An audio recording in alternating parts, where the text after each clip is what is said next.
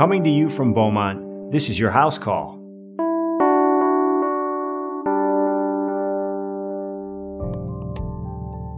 The sound of sniffling and coughing is usually a good indicator that the flu season is upon us.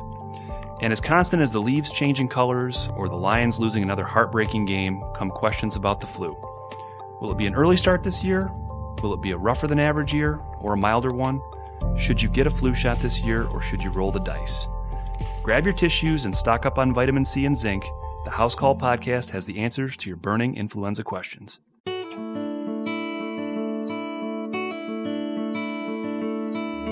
Hello, and welcome to the Beaumont House Call podcast. I'm Dr. Nick Gilpin, and my goal is to help you and your family live a smarter, healthier life. Today's podcast is all about influenza and modern medicine's favorite cannon fodder, the influenza vaccine. We've got answers to all your flu shot questions, but before we get to our guest, I want to take a minute to talk about influenza and give you a little bit of historical context. Scientists believe the influenza virus has thrived in the last few centuries due to increasing travel. The easier it is for us to get around the globe, the easier it is for the flu to do the same thing. It's also a tricky virus, always mutating and changing from season to season. When the virus undergoes a major genetic reassortment called antigenic shift, the human immune system can be blindsided by these novel viruses, and boom, you have a major epidemic or a pandemic on your hands, like the one that killed a staggering 50 to 100 million people back in 1918, the Spanish flu. By comparison, the last pandemic, in 2009, the H1N1 swine flu, which was a disaster of a flu season by all metrics, claimed a mere quarter million lives. Part of the reason we don't see the kind of eye popping death tolls like we experienced in the Spanish flu has to do with improvements in modern medicine, and of course, the advent of the flu vaccine. The flu vaccine was developed in the 1940s and improved over the next several decades. Today's vaccine contains three or four different strains of the virus, and the strains are updated and changed every few years to reflect the mutations happening to the virus in other parts of the globe. The CDC recommends everyone over six months of age should receive the flu vaccine every year, and this is particularly important for persons who are at higher risk of complications, such as those with compromised immune systems or predisposing chronic respiratory conditions. Okay, and now let's bring out our guest, Dr. Richard Gruz. Dr. Gruz is a family medicine physician with Beaumont. He graduated from Wayne State University Medical School, and he's been a part of a busy family practice caring for children, adolescents, and adults for over 10 years. And Rich is our guest today because this time of year, there's almost no one better to talk to about flu shots than a primary care physician. Welcome to the podcast, Dr. Gruz. Thank you for having me. Appreciate having you in the studio, Rich. Lots to talk about, lots to unpack, so let's go ahead and dive in. First question. So, clinically speaking, can you tell our listeners the difference between the flu and the common cold? The common colds can be more of a gradual progression through your symptoms of runny nose, stuffy head. Uh, very rarely will you get the fever and the body aches and chills that the flu will present with. The flu comes on like a Mack truck. It hits you hard. It's sudden. You usually have very high fevers right away, uh, chills, just bone crushing body aches often, um, headache, where the runny nose, the sore throat, the stuffiness, that's, it happens, but it's rare. Mm-hmm. Understanding that, you know, this year uh, may be different than subsequent years, um, and, and also understanding that you don't necessarily have a crystal ball. Um, do you have any predictions about what the upcoming flu season might be like for us right now?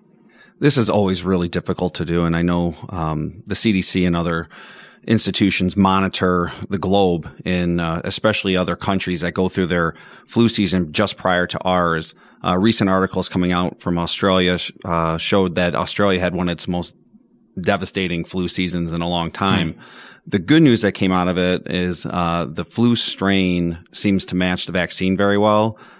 The bad news is that also means that there's been nine months of mutating that allows that flu strain to try to change before it makes its way to our shores. Yeah, it, it's it's always a always a tough call, and of course we don't always know what we're dealing with until we're completely knee deep in the thing, right? So, thinking about years in the past, a few years ago we had a pretty good match, we had a pretty mild season, whereas I think it was when that novel H1N1 came out in 2009, totally blindsided. The vaccine had no coverage at all, and it was a terrible year and that happens from time to time where the vaccine, the mute, the virus either mutates mm-hmm. or the vaccine just doesn't match.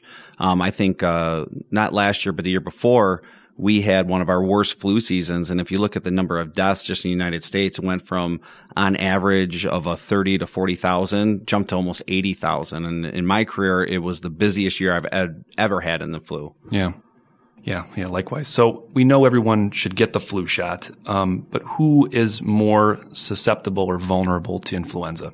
First point, you're exactly right. Everyone should get the flu shot. but if I had to say who needs it, the most vulnerable, people are going to be those under the age of five, over the age of 65. Mm-hmm. And then pretty much if you can think of anyone with a chronic disease that could decrease their immune system or have uh, weakened lung function. So think of your asthma, your COPD, your heart disease patients. And I don't mean heart disease like high blood pressure, high cholesterol, but cardiomyopathies, congestive heart failures, coronary artery disease. Sure. Uh, anyone who's being treated for cancer, chemotherapy.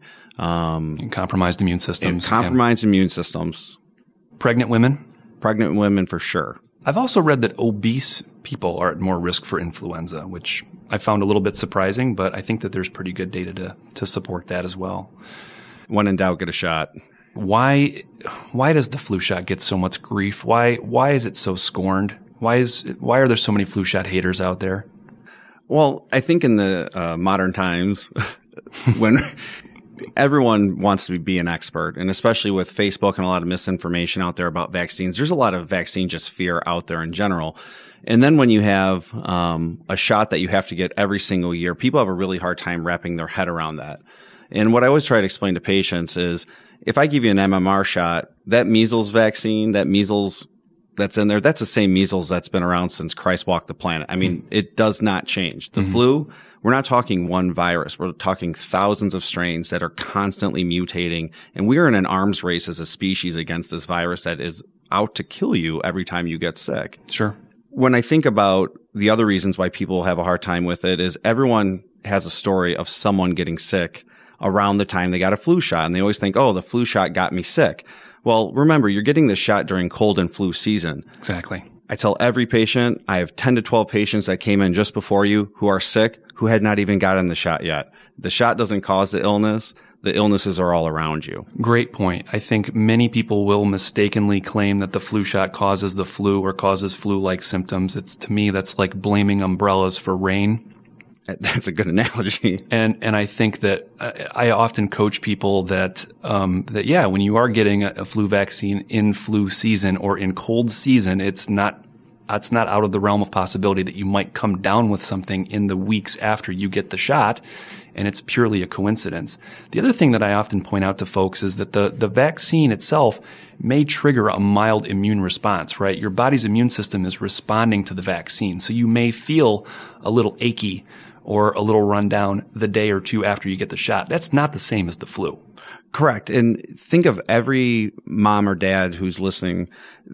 Every time you went in for your pediatrician or your family doc to get that immunization when they were newborns or six month old or a year, you're always warned you may have a slight fever after these immunizations. And it's not that you're getting sick. Bingo. Just like you said, it's your immune system revving up to start a fight and building those antibodies so that you are now immune. Yeah.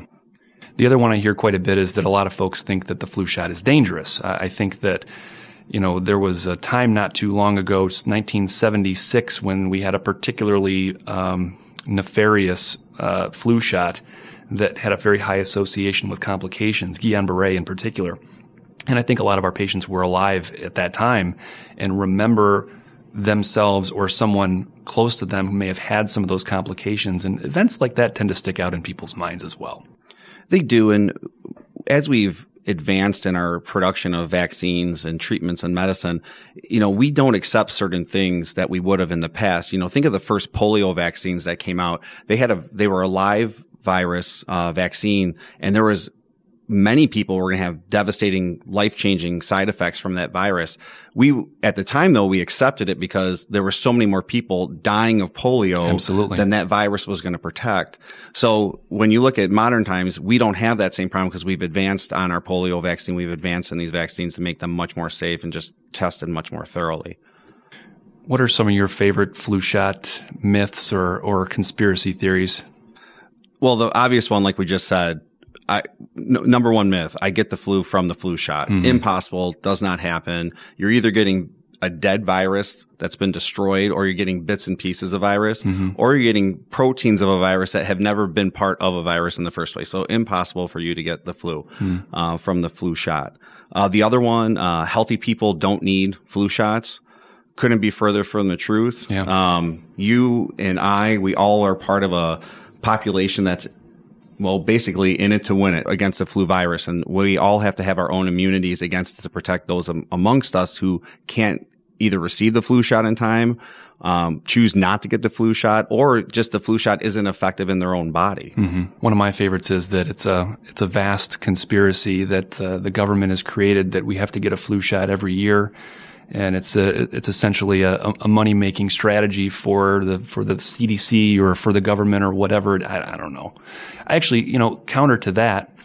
Um, the, uh, the the Trump administration, I, I don't think it's controversial to say this, is not the most pro science administration that we've ever had.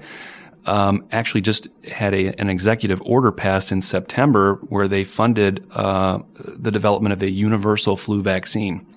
So even the Trump administration, even the government, you might say, is really pushing hard for people to get the flu vaccine. I think that's important to point out. Suppose I ignore the advice of this podcast and decide to skip my flu shot, and then I get sick. What are my treatment options? For most healthy people, uh, it's rest, lots of rest, fluids, some Motrin or Tylenol for those body aches, um, and you're going to have to wait it out. It's going to take about a week. It's a it's a severe illness. It is rough to go through. For those who have a higher risk of having side effects uh, or having basically a more severe case, so think of any of the people that we just named, those with diabetes or cancer treatments uh, or the very young or old, you probably should seek out medical uh, care. You're someone who may benefit from going on some of the antiviral medicines that we have. Correct. Uh, and, and I think, you know, we could talk about what those antiviral medications are. The one that seems to be the most popular is oseltamivir or Tamiflu. And this time of year and, and into, uh, you know, throughout flu season, people are running to the pharmacy to get their hands on Tamiflu. I think it's important to point out that Tamiflu is really not the end all be all cure for influenza, right? No, I, I think people look at Tamiflu uh, like they do um, amoxicillin for a, a sore throat. Like when you treat an antibiotic, a, a bacterial infection with an antibiotic, very often you see symptom improvement within 24 to 48 hours if it's very effective. You're not going to see the same thing with antivirals. You're basically going to suffer through the same course, but maybe it doesn't last a week. Maybe it lasts five or six days. Maybe it doesn't make it as Right. severe, but it's still going to be rough. And that's, you know, and sometimes that's a tough conversation to have with a patient, right? Because they're standing there in front of you, they're sick, and you just have to commiserate with them and say, "Ah, I know it sucks and it's going to suck for another two or three days, but you know what? You're going to get better from this, you know, just rest, fluids, etc. You'll get through it. Home remedies you recommend for anybody? You know, you always hear the chicken soup. Uh, Sure. I don't know how much Can't great hurt, data. right? I don't know how much great data is behind that, but really, you're just looking for good fluids, hydration, and energy source. You know, when you're sick like this, many times your your appetite is down, um, and then you'll hear common myths like you know. Uh, starve a fever, feed, you know, a cold. I, I, I don't even remember all all these grandma's stories, but, but, uh, you, you definitely want to have some type of energy source. So chicken soup is great just because of the, the electrolytes you'll get, the salts, the sugars. Um, but it's, it's just plenty of rest. I have a colleague who um, is a big fan of vitamin C and zinc, which which actually does has been shown in, in some fairly small, not very robust studies to to shorten the duration of colds. Maybe not as good for flus. Um, I read just before uh, we we got in the studio, I was reading that um, elderberry supplement, which is something I'm not familiar with, has actually been shown to shorten duration of flu symptoms. So if you're absolutely averse to any type of modern medical care, you might want to consider stocking up on elderberry this year. Just a thought. One important demographic that obviously gets a lot of attention this year um, uh, in, in the vaccine discussion is, is kids and kids and adolescents, and that's really in your wheelhouse, Rich. So tell us what parents need to know about the uh, the flu and the vaccine. Your kids are probably the highest risk for catching something like this simply because they don't have the hygiene that some of the adults will have. Yeah. You know, they put everything in their mouth or in school in enclosed spaces with other kids that have been sent to school with what parents thought at the time were just a cold and no, it's the flu. And they're all going to the, the pencil sharpener or going to the water fountain. Um, so they're just high risk. And I even tell, you know, my patients and colleagues, I don't get sick from my my patients. I get sick from my kids. they get that at school and they bring that home and they are all over my house touching everything. And so it just wears down your ability to fight these things. Um, for the parents that are afraid of getting their kid the flu, what I always try to explain to them when they, when I'm counseling them is one, I'm a physician. I've dedicated my entire life to having knowledge and knowing the best treatments for my patients to care for them. De- again, like you, we dedicate our whole lives to this. The other thing is I'm a parent. And I always tell my patients, I never ask you to do anything to yourself or your children. I don't do to myself, my wife, or my children. And we get the flu shots every year, even when my wife was listening to Facebook and terrified and asking me every five seconds why we're giving our kids flu shots. so it, it is very important. And if you've ever had to take a week off work for being sick, well, try doing that after you just cared for your kid for a whole week of being sick and now Yeah. they've got you sick. So it, you can see how the flu can take weeks to out of your career and out of your child's schooling simply because they got sick. Absolutely. I I think aside from the vaccine, which I think we we've stressed pretty well today that it's important to get the vaccine, what are some other preventative strategies for keeping yourself healthy during flu season? Well, you always want to have your immune system strong. So you want to have proper sleep, proper um, um, diet, exercise. The stronger the body is, the better protection you're going to have. The other thing is really most people who don't get sick, they always say like, "Oh, I must have a great immune system." It's usually not your immune system. It's just that you have really good hygiene practices, meaning you're not putting things in your mouth, whether it's a pen, a pencil, your hands. You wash your hands. You, you know, you go to a public restroom, you wash your hands going in, you wash your hands coming out. Yeah. Um, if you think mindfully like that, uh, as you know, proper ways to teach your kids how to sneeze, how to cough into their elbow as opposed to coughing into their hands and then touching things. And if everyone does this together, all of a sudden you can stop the spread of these. Yeah, you said it. I mean, that's what we do at, at, all of our hospital campuses, right? We have these stations set up mm-hmm. at every doorway. You've got your hand sanitizer, your tissues. We've got these signs that show you, you know, how to properly cough and sneeze into your sleeve. I mean, that's those are tried and true ways to to prevent spreading the germs. Um, The one other thing I would say Yeah. too is if your child is sick, keep them out of school. I know as parents, we always want to get our kids back in school as soon as possible. When you have the flu, you are sick for a solid week and you should not return to school until tw- at least 24 hours after that last fever has point. broke. Yeah, good point. Because you are still, even after the fever breaks, uh, there's still a chance that you could be contagious and spreading germs around. Good point. Glad you brought that up. Um, as far as particular flu shots go, is there a specific um, preparation of the vaccine that we should be steering towards this year? the ACIP, which is the kind of the governing body of like what they recommend in terms of how and what vaccines to use, and they'll change the recommendations from time to time. But the current recommendation this year is that any of the commercially available vaccines that you are approved for by your age, any of them are all, or I should say they're all equal. Mm-hmm. Any one of them you can take, and your best bet is just to get one that you can take. Sure. Let's talk just a second about a couple of the different preparations. So we've got the um, the inactivated um, vaccine, which is the one I think we more commonly refer to as the flu shot. There are a few different preparations of that. I don't think that needs a whole lot of explanation. Um, we also this year have a uh, a live a, a preparation of the virus, an inhaled uh, uh, or a nasal preparation of the virus. Can you talk a little bit about that? Yeah, it's a pretty novel way of of uh, creating a, a vaccine. So they use a live attenuated uh, flu virus. So think of uh, a attenuated virus as like we we beat it up pretty good. We we take its teeth away. And the other thing that they did to this virus is they made it cold attenuated, which means that when I spray it into my nose, the cooler temperatures in my nose, the virus can live. But as soon as it starts to make its way deeper inside the body, like the lungs where it really wants to go, the heat actually kills it. So that's why the main side effect of that is sometimes you get a sniff, like the sniffles. You act like you got a little cold, but it doesn't give you the flu because as it goes, progresses deeper inside the body, it actually dies. Um, so it's a very novel way of creating this live virus for those who don't want to do Yeah. the injections. And and again, I- yeah, and I think you just keyed in on it. I think that that that might have a niche for certain folks or uh, populations that are genuinely petrified by needles. But I think beyond that, it doesn't really have a tremendous amount of benefit. No, in there was uh, last year it wasn't even recommended. Right. Uh, this year it's back on the recommended list. The vaccine is not meant for everyone. If you're a pregnant woman, you're not able to take it, or if you are being treated for cancer, or if anyone in your family has a um, diminished immune system, uh, you're not allowed to take it. Sure. Yeah. Sidebar editorial comment. Not a huge fan of the live uh, virus vaccine. I, have never prescribed it to anyone. I know it exists. I know it's an option, but I'm, I'm typically giving flu shots in my practice. And same with me. Yeah.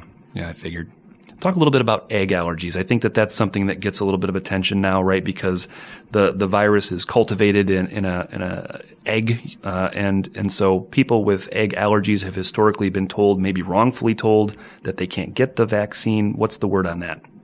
So there are multiple ways that the uh, vaccine's made. So the standard flu shot that most people uh, think of is actually created within an egg media. Now, if you have an egg allergy, you are still able to get the shot, the standard shot, but we just keep you in the office a little bit longer to monitor for any severe reactions.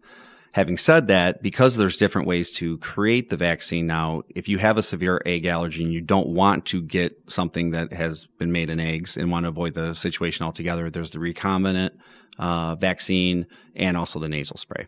A little trick that someone told me once upon a time was ask the patients if they can eat um, food cooked with eggs, like cake or cupcakes. If you can eat cake or cupcakes that are prepared with eggs, then you can get a flu shot. Yeah. That's about all the information we have time for today. I want to thank our stellar guest, Dr. Rich Gruz, for joining me on the podcast. Thank Thanks you, Rich. for having me. Yeah. I also want to remind you to send along any questions or suggestions to podcast at beaumont.org. Dr. Shahjahan and I are always scouting out the best questions for a future mailbag episode. We leave you today with this short and sweet healthy thought. Want to beat the flu this year? Get your flu shot. No, seriously, if you're over six months old, you should get a flu shot every single year, preferably in October, before flu season gets into full swing. And you should tell your family and your friends to get their flu shots too, because the flu shot not only keeps you from getting the flu, it also keeps you from having to go to the doctor, get hospitalized, miss work, or get someone else sick around you. So, one last time, get your flu shot. For more information about the flu, go to beaumont.org/flu. Thank you. Continue your journey to living a smarter, healthier life. Visit beaumont.org/podcast to access information and resources related to today's podcast.